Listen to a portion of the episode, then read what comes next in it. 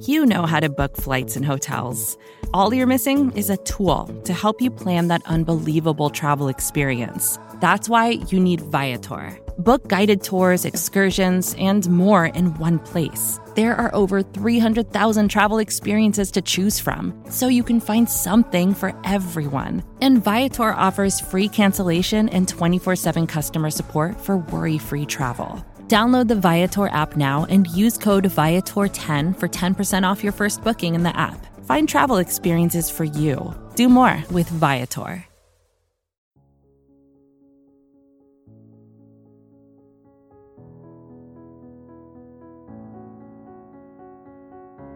The Eagles were at the podium and we're here to fulfill my nerdy completionist compulsions. I'll explain in a moment. I'm Michael Kist, and this is all brought to you by the fine folk at SB Nation and Bleeding Green Nation.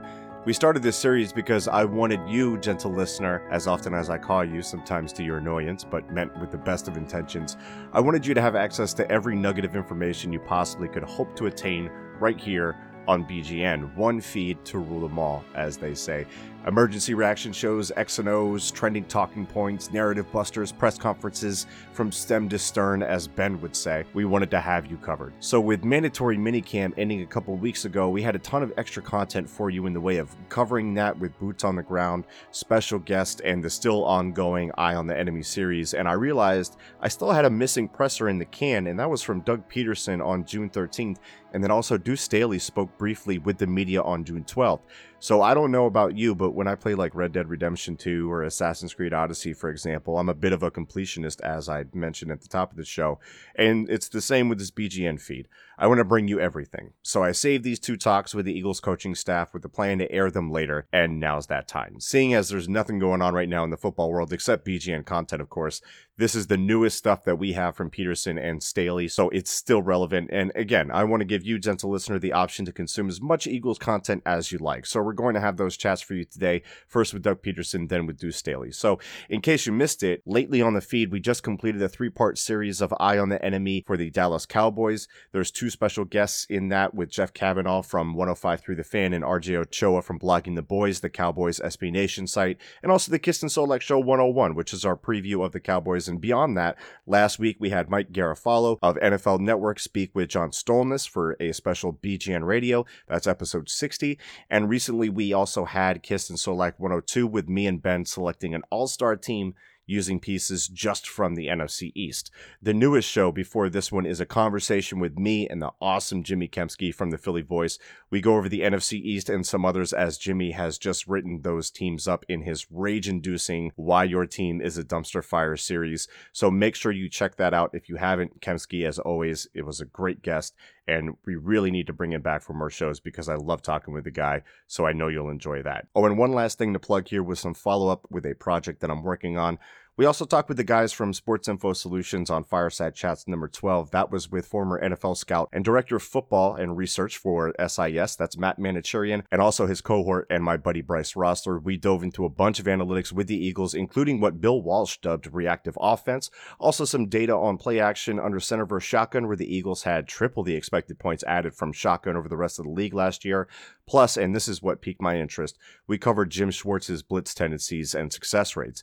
That talk about Schwartz's blitz has got me interested, so right now I'm charting up every third down pass or scramble that the Eagles defense faced last year to see if I can go even further into finding when and why Schwartz blitzed, along with what worked and what didn't.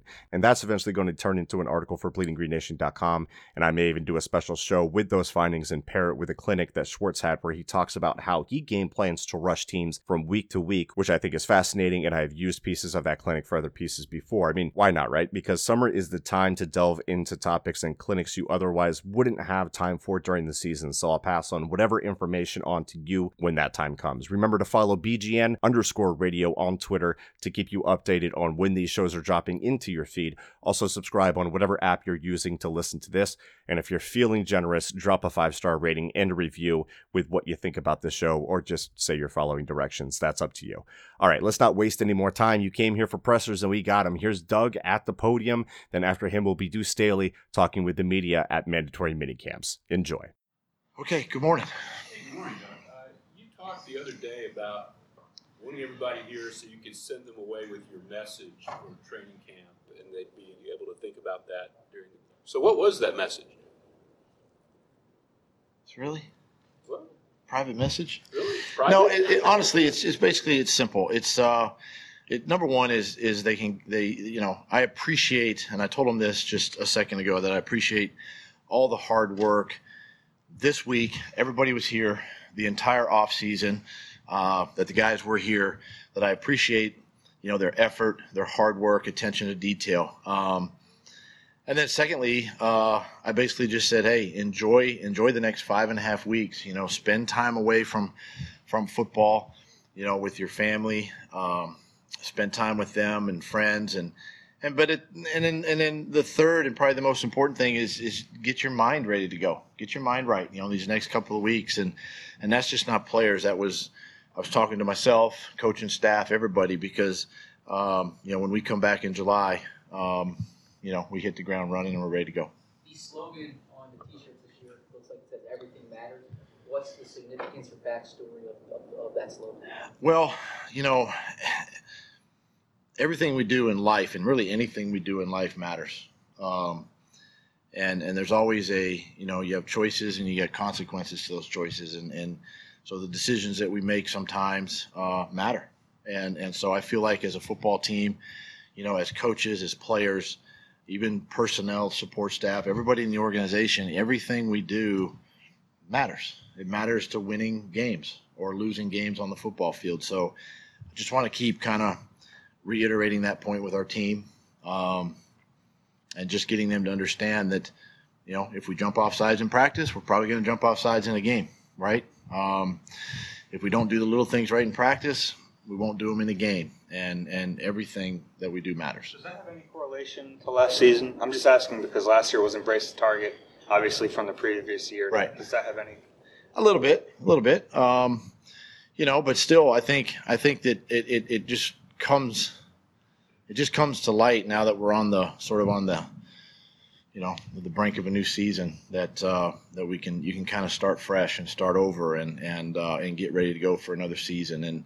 And yet, you know, you can look back and learn from mistakes. You can learn from failures. You can learn from the successes. And so again, you know, with that, everything that we do matters to how we perform, you know, on game day. What's the plan as of right now for Miles Sanders to have a significant role sort of right out of the chute?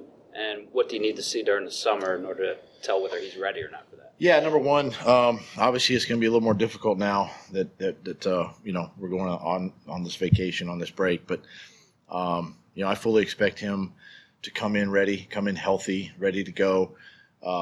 You know, we got to get him in the mix early. Definitely got to see exactly where he's at, you know, mentally from all the mental reps that he took this spring.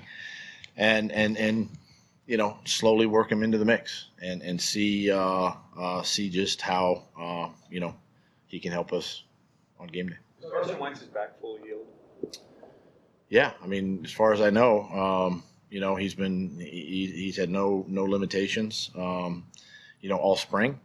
And, you know, just like I've said previously, you know, we've monitored him just like we've done other players. And, you know, he's looked good. What's been your more detailed assessment of how you think he's performed having the full spring versus last year? Well, yeah, number one, I think just, you know, he's a little more, obviously, I would say, you know, relaxed going into the spring, having some new weapons around him, bringing Deshaun in, being around him, you know, being around the team, being around the guys, being here, showing his leadership.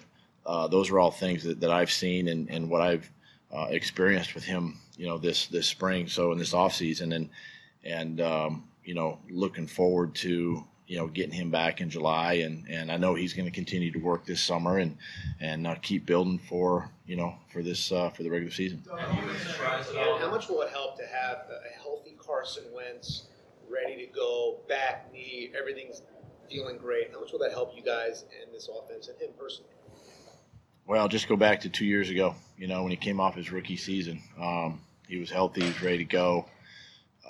You know, we started out and started well. And I think it's important. Every team in the league, I mean, as healthy as you can be going into training camp is a positive, you know. And so, but having your quarterback healthy, is definitely positive for us, and all the work that he's gotten with our guys this spring is just going to pay dividends down the road. We had the chance to talk to the assistants the other day. Press Taylor talked a little bit about what he thought some of the new kind of frontiers were in offensive football in the league down the road. What, you know, the way you guys kind of pushed the envelope on fourth down was an example, you know, over the last couple of years.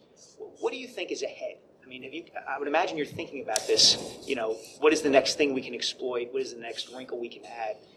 Do you have any kind of general thoughts? Yeah, but, you know, I mean, listen, at the end of the day, football's football. They have 11, we have 11, and you know, we got to line up properly, and, you know, you really, quite honestly, you're not going to trick defenses. Defenses are not going to trick offenses. It's just, that's just the nature of our game. But trick the Patriots? I mean, it tricked them, but, you know, from the standpoint of, you know, the situation of the game and when it was called, I mean, you know, yeah, it caught them off guard. But I still think that teams now, I mean, you look at that, I mean, now we're guarded against plays like that. Obviously, our defense is prepared for plays like that. You know, we're still looking for ways to be creative on offense with the, you know, the tackle over stuff or, you know, empty formations or whatever. But, you know, at the end of the day, it's still ball. You know, it's still ball, and I just don't think you're gonna do too much. One trick play a game, you know, or one trick play every 3 or 4 games, you know, definitely won't define your season unless it's in the Super Bowl. It seems to us like Carson and Deshaun have sort of been very much on the same page throughout the spring on the field. Have you been pleasantly surprised at all how quickly that seems to have happened? Not really. I mean, 2 veteran players, you know, it's a compliment to Deshaun for spending the offseason here and getting to know Carson, not only personally but on the football field. And, you know, just even some of the extra time they've spent after practice, you know, working some routes and doing some things to be on the same page. So still working through some things. With those two, but made a lot of progress, you know, this spring. Has there been like a player or maybe a group of players who kind of surprised you the most during the spring practices and stuff like that? I mean, as far as maybe someone you didn't expect to. Yeah, you know, there's several guys. I mean, and just don't want to single out one or two, but I can say this.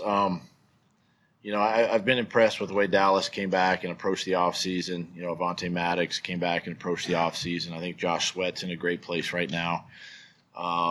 Even some of the injured guys, you know, Derek Barnett, the way he's worked, Darby, the way he's worked, you know, Rodney.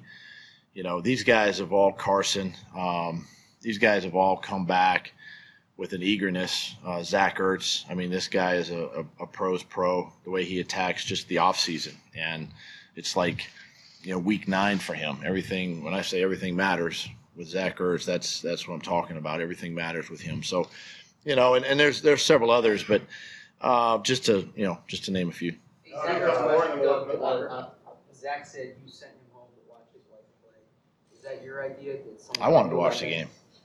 No, it was. I mean, you know, listen, you know, when these things come up and it's like I said, you know, I've said this before, that you don't get these times back, and you know, it's a big event not only for, you know, our country and USA and all that, but, you know, his wife is on the team, and I thought it was important that he had a chance to watch that game.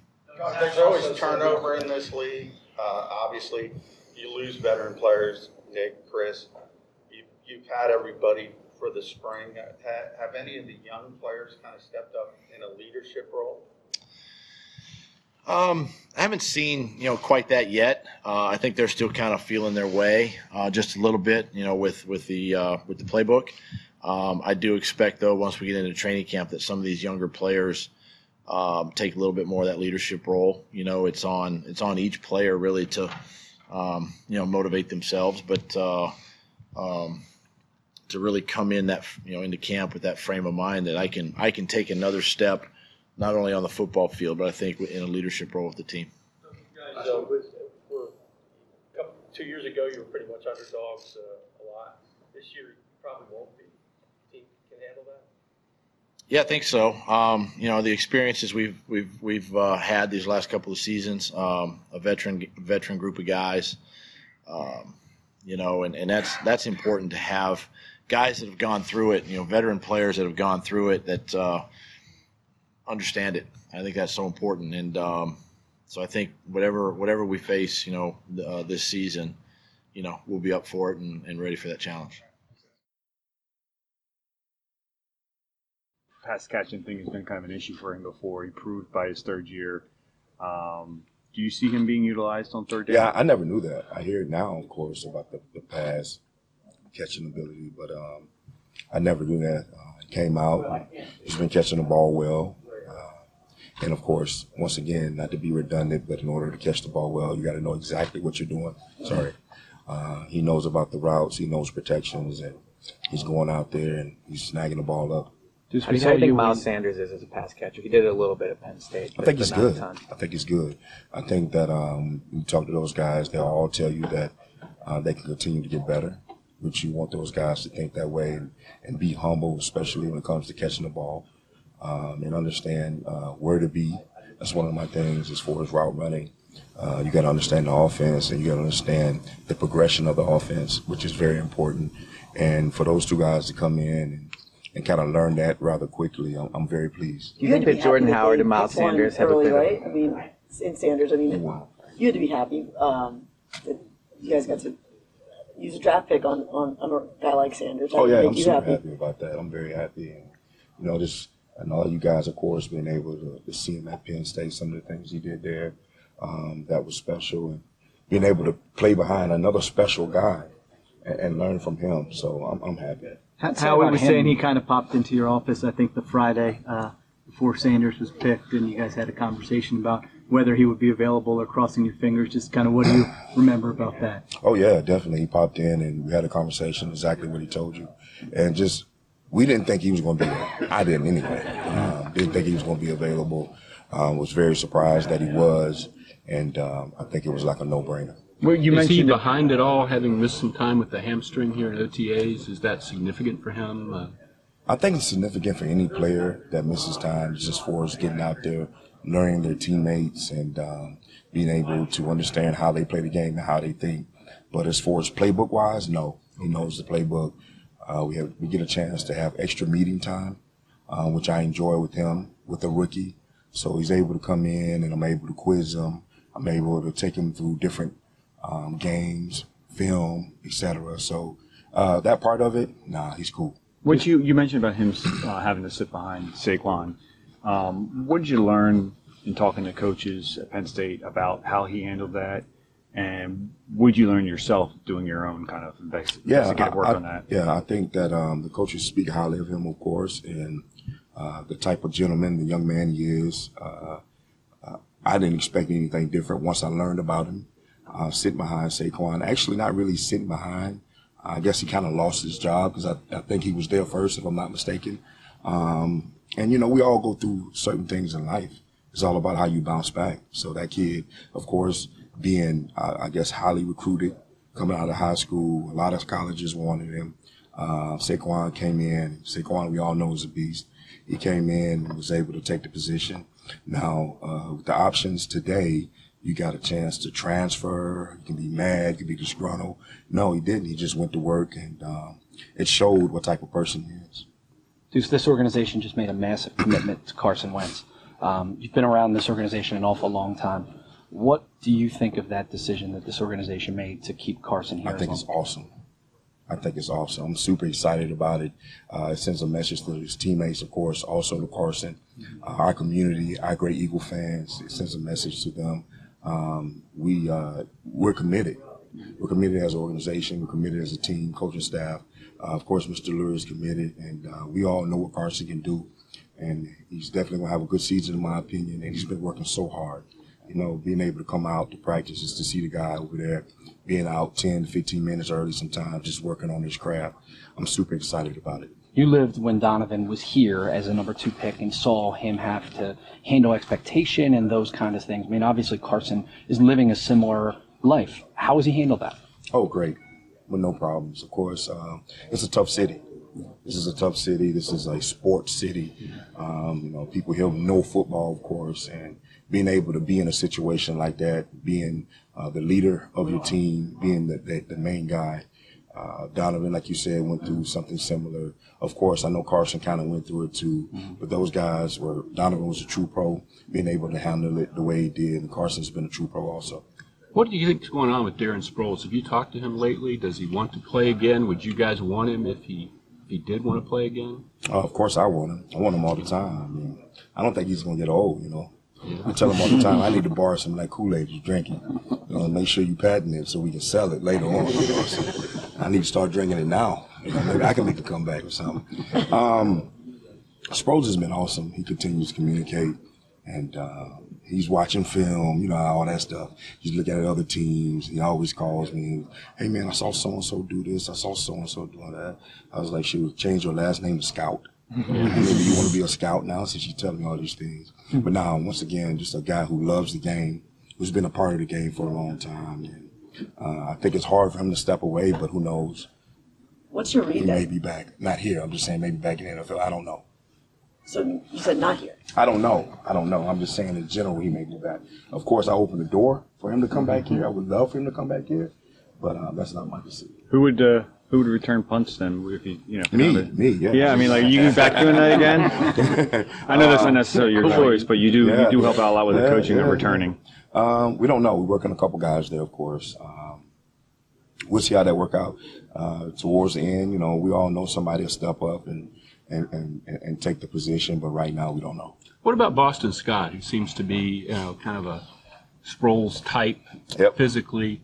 What do you see from him? What do you think his ceiling is in the NFL? I think it's very high. Okay. I'm very high on Boston. I had a chance, of course, to work with him a little bit last year, coming in and being able to see him in OTAs. I'm excited. I'm excited about how quick he is, the way he picks up the offense.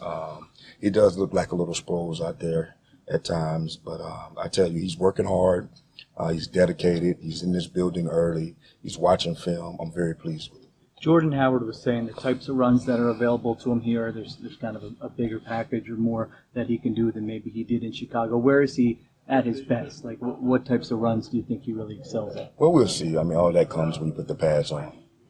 We can sit here and talk about these guys not in these gym shorts. Of course, it doesn't really matter until we get a little contact going and get the pads on and pretty much talk about that identity as an offense. But I see a guy who can impose his will. I see a guy that can make a guy miss. I see a guy like you guys were talking about earlier that can catch the ball out of the backfield. So he brings a lot of different things to the table.